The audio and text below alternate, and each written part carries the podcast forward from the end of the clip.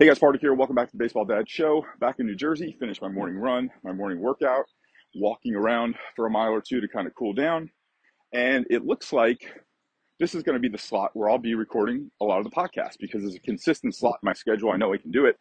And uh, these days, my schedule is just wall to wall packed. Um, so I want to talk to you today about the level of instruction that your son might receive on the college level versus what you might think he will receive, or the level of instruction your son is receiving, present tense, uh, versus what you thought he would receive at the college level. So we put up our first website in October of 2000. Before that, I was a local pitching coach, like any other coach. And then all of a sudden, that whole thing took off and, you know, found myself kind of on a, on a bigger stage. Now, the vast majority of the players that come to me um, are high school and below, right? And over the years, that has skewed, you know, generally younger and younger each year. So I can tell you that our first couple years, we were like, the average age of our client was probably 15, 16, 17. And I'd have to pull up the numbers again, but we kind of stopped checking after year after year. That slowly, slowly, slowly dropped, right? To where the the average age of a pitcher come to us, I think the last time I looked at it, maybe five or six years ago, was like 10, right? So that's a pretty massive drop. Now, the rise of tournament baseball, travel baseball, all that stuff contributed to that. I get it. But that trend kind of reversed itself. I said like four years ago, where I would say easily, easily, the majority, if not as much as like two thirds to uh, 75% of the players that are coming to me now are college pitchers. And I've had more college pitchers in the last like four years than in the first 18 years combined. That is without a doubt, without a doubt. And they're all coming to me with a universal story. And the story is I was recruited to play at this school. I went to the school. They told me this, they told me that. And I've got some opportunities, um, and it hasn't gone perfectly, or I haven't gotten opportunities, and and or I was a starter and I was in the mix. I fell off a little bit. And then what happens next, what happens at the conclusion of all of those stories is, and they're just not working with me now. They're not doing anything with me now. So it's either like they recruited me, um, I, I was never given a shot, and they're not doing anything to get me better. Um, they recruited me, I was given a few chances, it didn't go well, and they're not doing anything to get me better. Or they recruited me, I was in the mix, I did okay, things didn't maybe then, then maybe things went a little sideways, and they're not doing anything to help me. And in some instances, it's pretty big scholarship dollars, like especially for more, more so for the baseball program, like that they've put towards these kids than it is for the kids because the, the you know parents have unlimited ways to borrow money or to save money or to you know get money to pay for their co- kids college education but college baseball teams have a limited uh, amount of scholarship dollars that they can divvy out so in some of these cases it's kids who are on significant scholarships to the team and universally they say they're not doing anything to get me better so let me talk to you about this from a few perspectives the first thing i want to do is I want to give the coaches, the college coaches, the benefit of the doubt. Um, I'm going to tell you that I, I, think, don't quote me on this, uh, those rules might change and they may have changed since the last time I heard them. Uh, as I understand it, a college coach is limited to 20 hours a week of time that they can instruct a player. Um, so uh, now, whether that is what that includes and doesn't include, I know there's some gray areas there, like his workout time and all. I, I don't know right? But let's just say there is a limitation on the amount of time that a coach can be exposed to the player. And, and as I understand it, and again, I could be wrong, that, that game time is included in that time, right? So obviously, if they're game, the coaches might be doing a lot of things. They're not going to be working with players. So there's a severe limit on practice time. So that's number one. That alone would probably prevent me from ever really being a college coach because that would just drive me insane, especially if I had the motivation to coach and a player had the motivation to learn and get better, and we couldn't do it because of some rule, um, I don't know. That would just drive me nuts. It wouldn't be a fit for me. So that's why I've I've I've had some opportunities and offers over the years, and that was one of the factors that always gets me. I'll, I'll talk about the other factors too. So that's number one. There's some logistics that make it very difficult for a college coach to really give a player the type of instruction that they need. Number two, because players have spent so much time training only velocity, there is a lack of highly skilled, durable pitchers in the marketplace. There's tons of hard throwers, but there's very few highly skilled, durable pitchers. So now the recruiting pool doesn't offer them the opportunity to take, say, 10 or 12 pitchers, which seems like plenty to go through a 50 game season or so. Sounds like plenty. Some teams have 22 pitchers. Now here's why, because there aren't a lot of highly skilled, durable pitchers. And so they can't, they, they, they can't recruit five or six guys that could be, you know, if they're going to play um, three games over a weekend and one or two during the week, they may need five starters. They, they, they're just, they can't recruit five or six guys that could be durable guys, give them five or six innings once a week. So with the recruiting is this kind of massive array of guys, and they're just hoping to put together a mix and some kind of, you know, puzzle. They're trying to like just kind of force the puzzle pieces together, and hopefully they fit. And so now you have teams that said I've heard as many as 22 pitchers on one team. So roster sizes have increased, right? With COVID, we got an expansion to the roster uh, size from 35 to 40. I guarantee if you look at every roster in America, I would bet you the majority of those extra five spots are pitchers, right? And so, um, and it looks like that's going to stick. I believe the NCAA passed that. Um, I could be wrong on that too, but I believe that's going to stick for a while, uh, at least for the near future, if not permanently. But what didn't increase was the amount of time that uh, a coach could spend with a player. And what, what did increase is they allowed a volunteer assistant to be a paid assistant. But even on most schools who can't afford a volunteer assistant, who can't afford even a pay one paid assistant, the ability to have a volunteer, you know, to move your volunteer to a paid isn't a really big deal, right? Most most college coaches have maybe one full time person other themselves, and you'd be surprised at how many colleges even the head coach isn't full time. They have some other duty, either teach a class or or a duty in the athletic department at the school, right? So when you're talking about big time Power Five schools, yeah, they've got a fully paid coaching staff. Anything outside of that, and you're going to see that kind of fall off. Kind of, you'll see you'll see an unpaid volunteer, and then maybe you'll see a part time uh, assistant or two part time assistants, and then a head coach with other duties and part time assistants. It'll kind of trickle down like that. so I don't care how good of a coach you are.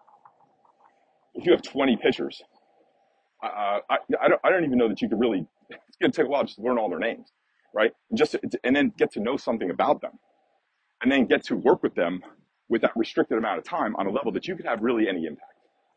So logistically, those are some issues that are fair points for a college coach. Now, here's why. Also, why your son might not be getting the instruction that you think he was promised, or you think he should have gotten, or that you think he might get if he goes to college. Um, there is the level of coaching. So I told you that one of the reasons why I probably wouldn't uh, look at a college coaching job is the limit of time to coach. The second thing would be financial considerations, right? Most of these jobs are, you know, low paying jobs um, or part time jobs. You'd be amazed at how many college pitching coaches are part time.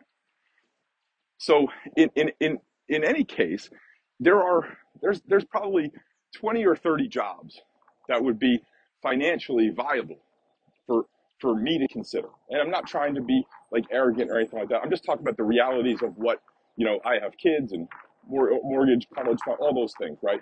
That there's there's a limit. We all have our number.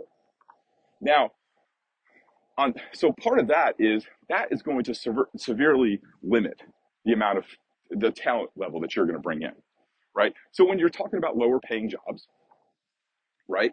Who are you going to bring in? You're going to bring in younger coaches, n- no wife, no kids, no family, no mortgage, etc. Right? That usually, or they're young, developing, you know, maybe just married or something like that, don't have a lot of expenses, and they can afford to kind of live off of a, a lower salary and a coach salary because their expenses and their commitments are very low. So now you've got a young coach, younger coaches, right? um, with a limited amount of time. Now, again, when it comes down to the finances of it, there's also the quality of coaches you can bring in, right? So, a lot of the good coaches who are great instructors and great teachers, first of all, they don't want to get into that limited time frame, right, of coaching kids. But also, too, there's a lot of opportunities outside of the college game to earn a, substantial living without having to deal with the NCAA or recruiting players or traveling and all that, right? So a lot of the good coaches, um, even even with the salaries on the higher end, um, you're not getting a lot of great instructors because there's a lot more opportunity for those great instructors outside of that structure. Now, the other thing is that would prevent me from taking a college coaching job, and, and a lot of people that I know, is in addition to having those opportunities, those opportunities usually give you some degree of control over your schedule, right? Not not not total, but you have some degree of control. So one of the drawbacks of being a college coach is you, you're not becoming a college coach. You're asking everybody in your life to become a college coach, right? Your, your family, you're going to be away. You're going to be recruiting. You're going to be traveling spring, summer, fall, nights and weekends. You're going to be gone, right? So it's a huge commitment for everybody else in the college coach's life. So when you put all that stuff together, right? When you put that the salaries are low, so you're going to bring in a less experienced coach. When you when you when you factor in um, the uh, the fact that most great instructors have bigger opportunities outside of college. And then you think about the commitment that they have to make. Who are you going to get? Who's going to be your son's coach? Right? So you're going to have a kid who's probably young, right? Or somebody who doesn't have a lot of financial needs. You're going to get someone who probably doesn't have a lot of talent or experience because they're probably, even if they have experience, they might not have talent. Just because someone's been coaching for 20, 30 years Mm, don't mistake their ability to hang around with talent, right? Some people are just good to hang around. Um, and so the, the coaches that have talent are out doing things. They're not going to be hamstrung by all of this stuff. So that thins out the pool for who might be a college coach. And so there's a couple other factors that, that go into that. And this all of these things that I that I hit on kind of blend to this. There has to be a motivation to change a player, to give instruction, right? There has to be that that just desire to really coach. So like I said, I would never take the job based on the restrictions because I like I need to coach. If there's I can't have that restriction on me. So I just I need to coach. So someone who maybe doesn't have that burning desire to coach is, is you know would probably be okay in that situation. So now you're having a coach that maybe doesn't have quite the motivation as someone who's a real instructor. Doesn't mean they can't be a good coach, and I'll explain that in a second. Doesn't mean they can't be a good coach on, on other levels. But we're talking about instruction and development. Okay? So number one is the motivation. Number two is, do you have the knowledge? Do you have the information, the right information to teach kids? And do you have a way to teach it? Right? So again, if you if you do have that motivation and you do have the knowledge and the information there's real there's amazing opportunities outside of the college game without the travel and without the low salaries and the restrictions okay number three is when you, when you take when you take a look at like the motivation and then the information number three is are they able are they great are they good teachers right i know a lot of guys who have motivation and have good information but are horrible communicators and teachers horrible either they're just not good at it, they can't get their point across, or some guys just come off like like they're just overly arrogant and, and they just they can't get they can't communicate. So when you look at all those things, if you were a coach that had great motivation, great information and instruction, and you had great communication skills, like almost the last place that you would go would be a college program. So generally what you get is a lot of guys who can see, evaluate pitchers based on what they can get from them, right? So they may have prior playing experience, prior college playing experience. Um, they may have some scouting or um, recruiting experience where they can look at a guy and say, okay, untouched, we might be able to get, you know, three innings out of this guy here and there. Or they bring in a bunch of guys who throw hard, thinking, well, let's see, let's bring in 10 guys who throw hard. Let's catch lightning in a bottle. Let's see if we catch lightning in a bottle with two or three of them, right? And let's see what happens. And so there's a lot of that. You get a lot of, you know, coaches that are kind of like that, right? That are just going to kind of come in and just put together a bunch of people in a pool and see who rises out of the pool and then discard the rest. Now, another reality of college uh, baseball is they're going to move with the movers. That's why they got 22 guys, right? Or even 16 or 18 or they're, they're going to move with the movers. It's designed for them, right? So even if there are there is instructional, even if a coach is a good instructor, he's limited on time. Who's he going to spend his time instructing? He's going to move with the movers. He's going to move, he's going to try and get the guys who are who are who are giving him innings and who are competing well. He's going to give them the instruction, right? It's just this is just the way the world works, right? In every in every area, right? Those who perform are going to get the attention. So that's like another factor of it is that um, there, there's just not enough time. Even if they had the skill, the motivation, and the communication, there's not enough time to get to all the players that need it. Now, here's a, a little bit of the uglier side. And a lot of the pitchers that I deal with and I talk to, they find themselves on the other side of this. The team recruited X amount of players and or X amount of pitchers, excuse me. And every year they recruit the same amount of pitchers. So imagine if your team, I had a conversation with a young man who they were bringing in, I think it was like eight pitchers, something like that, freshman pitchers, not counting the portal, bring a couple guys out of the portal. So let's just call it 10, right? So they're going to bring in 10 pitchers this year. So, so how many think you're going to bring in next year? I don't know, probably the same. And the year after that, same. Year after that, same. Okay, so you do realize that on your, you know, your senior year, the team is not going to be 40 pitchers or even 35 pitchers, right? Someone's got to play first base. And so the realities of the college game today is they're bringing in a large pool of pitchers, knowing knowing full well that they're going to get rid of them. Just that action alone is an indicator of either their lack of motivation to instruct, their lack of skill to instruct, their lack of skill to communicate that instruction, their lack of um, uh, time to develop pitchers, right? And combine all those factors. Combine all those factors. The last thing I'll add to this is there is an incredibly unfair pressure placed on college baseball coaches today. I don't know exactly when this turned, but I mean, I hear all the time from my buddies who are college coaches that they have, you know, in their contracts, they have to you know, get certain win loss and records and stuff like that. And I had never heard anything like that really before.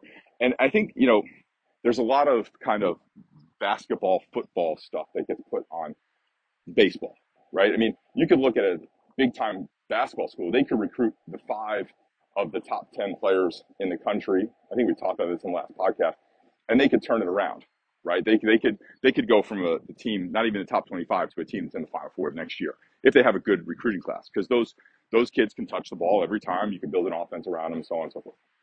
Baseball, you know, I think we did say this in the last podcast, or maybe I said it to somebody else, but you could recruit the the, the, the five or six best players in the country, and you could have the top two or three pitchers in the country. That doesn't mean that you're going to win, right?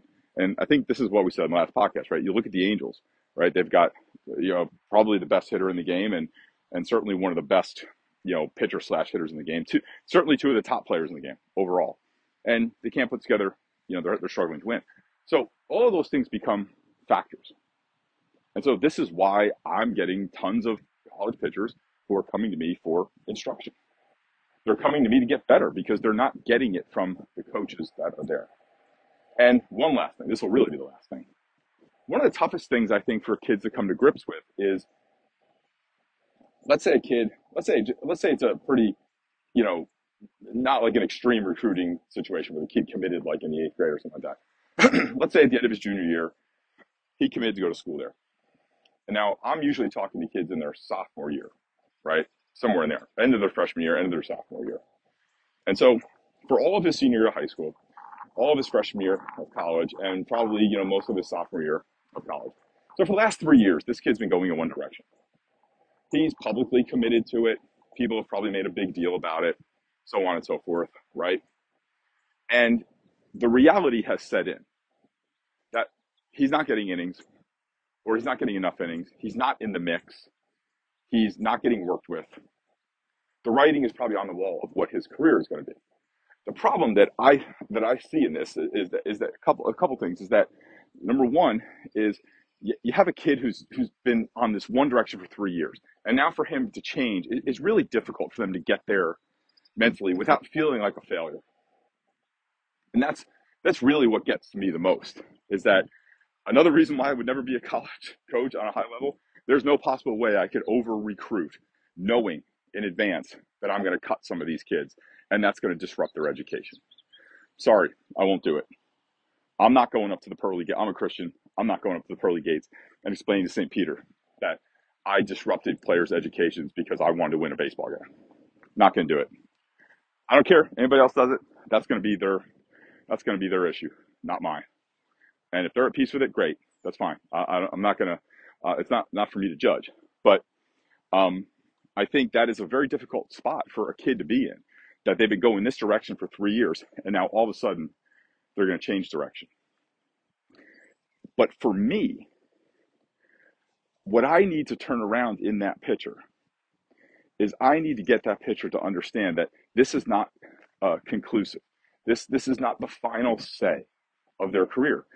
Now, had they had a high level of instruction for the last two years, and they were getting feedback, and they were getting opportunities, and they were being able to learn from those opportunities, even if those were a lot of you know, like quote unquote JV games or club or any type of other you know opportunities, had they been fully developed and given opportunities, and then it didn't work out, then I would say, okay, fine. Then maybe there are some realities that you need to look at. Maybe you are just going to be a guy who's just going to be on the team and pitch games here and there in blowouts or games that don't mean anything. But in my experience, the pitchers that are coming to me, and I, I would probably say all of them or nearly all of them, are coming to me undeveloped. And so they're making this kind of final call on their career before they've had a time to fully develop. And so it's kind of like taking the SAT freshman year in high school. Like, yeah, there's going to be some stuff you'll get right, but this is not going to be, you're not going to, you haven't had the education to kind of fully develop all of those subjects to understand them. So that's kind of where I come in is where before a kid makes a decision on their future and where they're going to go, let's say even if it's for the final two years of school or if it's for the, or they're going to move on to somewhere else, stay there, whatever they decide, I want to make sure that they do so and they're fully developed, that they've squeezed, they've squeezed the orange, they've gotten all the juice out of their career before they either decide to accept their role or move on or give up or hang them up. That's it. I don't want to see any kid walk away from the game. I don't want to see any kid's education get interrupted. And I certainly don't want to see players that are making uh, decisions without being fully developed players. So long, long one today. 22. Gee, oh, good lord. 22 minutes, 45 seconds for baseball dad podcast is uh, like a mini series. Okay, so for the for the for the parents who have kids in college who are going to college, um, this has been an important one, and I hope it's been helpful to you, give you at least a little bit of insight and understanding. So if that's something you want me to help your son with, he's a college pitcher, certainly uh, give me a call. Uh, or text me, I should say, text me, 201 323 0840 or email me, paulreddick at gmail.com. That email and text phone number are in the show notes. All right, guys. See you on the next episode.